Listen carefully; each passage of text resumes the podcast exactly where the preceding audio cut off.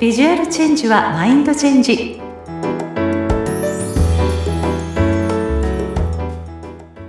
皆さんこんにちは。外見戦略コンサルタントの相原由紀です。さて今回のテーマは相原流心を豊かにする3つの行動についてお届けしたいと思います。あの私はまあ心を豊かにするっていうことは、まあ、心の健康を保つってことだと思っています、まあ、そうするためには、まあ、根っこに愛がないといけないなぁなんて思っているわけなんですまあ愛ってね一言で言ってもいろいろあるんですけれども、まあ、その愛のこもった行動が大事なんじゃないかなって思ってるんですよね。でまず一つ目は感謝をする気持ちを忘れないということです。まあ本当に普段忘れてしまいがちなことかもしれないんですけれども、まあ例えばそうですね、食材、つまり食べるもの、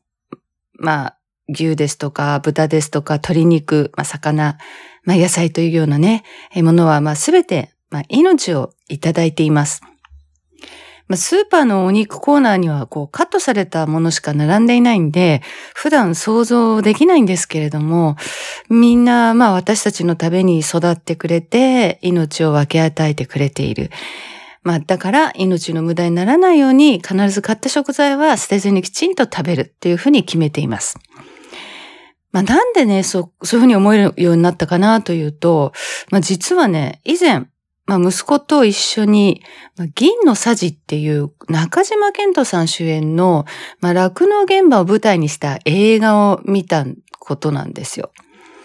で、私は本当に動物が大好きなんですけれども、まあ、特にね、豚さんが 好きなんですよね。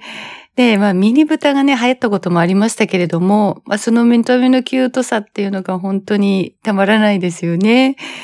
まあ、ですけど、まあ、その映画の中では、まあ、育てた豚をが、まあ、食品として並ぶまでのこう過程っていうのが描かれてまして、まあ、結構ね、衝撃的だったんですよね。うん。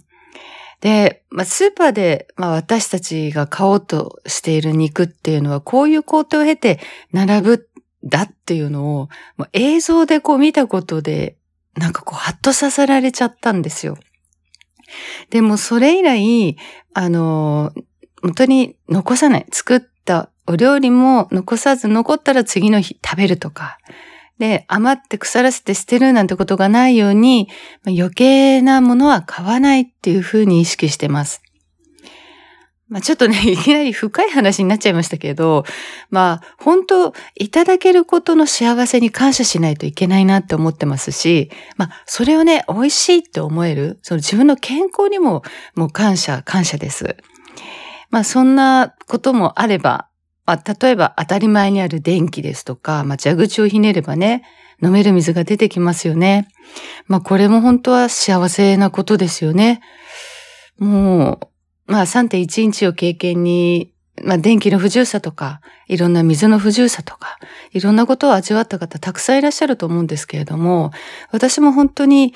特に電気っていうところでは、あの、まあ、まあ、計画停電のようなことがあったりですとか、本当に不便だなと思ったこともありましたし、街中が本当に真っ暗になりましたよね。普段ある景色がなくなるっていうのは、こんなに身近にある電気がなくなるとこういう世界になるんだっていうのをやっぱり目の当たりしたこともあって、本当に小さなことではありますけれども、そういう省エネするとかね、こう大事に電気を、うん、使うとか、まあ飲み水も水も含めて、あの、無駄にならないように必要最低限のものだけ使うとか、そういうちょっとした、まあ心の気配りというか、感謝を持つように使うように心がけてます。まあ、あとは、まあ、ありがとうをちゃんと言葉で伝えるっていうのも意識してますね。まあ、それはまあみんなね、当たり前と思ってる方もすごい多いと思いますけれども、まあ、これをちゃんと口にする思ってるだけではなくて、ちゃんと相手に伝えるっていうこと。で、どのことに感謝しているのかっていうこともきちんと伝えるっていうふうに私は、あの、気をつけてます。で、まあ、二つ目は、まあ、ちょっとその流れに近いことになるかもしれませんけども、小さな心遣いをすることですね。まあなんかイメージとしてこう、ちょっと一日一善を心がけるって感じでしょうか。うん、例えば、まあ電車でお年寄りやお子さん連れのね、子が、人がいたら、まあ席を譲るとか、街中で一人でいる子供がいたりとか、あれちょっと何か困ってるのかなっていう方を見かけたら声をかけるというか、まあこれも当たり前のことかもしれませんが、まあ行動するようにしてます。まあそんな中で、ちょっとでも、あ、いいことができたなって思える行動ができたときは、まあ、自分自身が嬉しく感じるわけなんですよ。まあこれね、まあ自己満と言われればそれまでかもしれませんけれども、まあ私は口で言っている人よりも行動できる人は素敵だなと思っているので、まあ自分もそうありたいと思って行動するようにしてます。さあそしてラスト三つ目は、まあ自分の声に耳を傾けるっていうことですね。やっぱりもう自分を愛せていないと心は健康でいられません。まあ以前の私は本当に周囲の人の目を気にしすぎていて、まあ、自分の気持ちを抑え込んでました。まあ、本当は自分の意見があるのに、これを言ったら嫌われるんじゃないかなって、こう、万人に好かれようとしてね、こう、八方美人になっちゃってるところがあったんですね。でも、ある時それが疲れちゃったんですよ。うん、SNS も全くやらないし、もう見ないって時期もありました。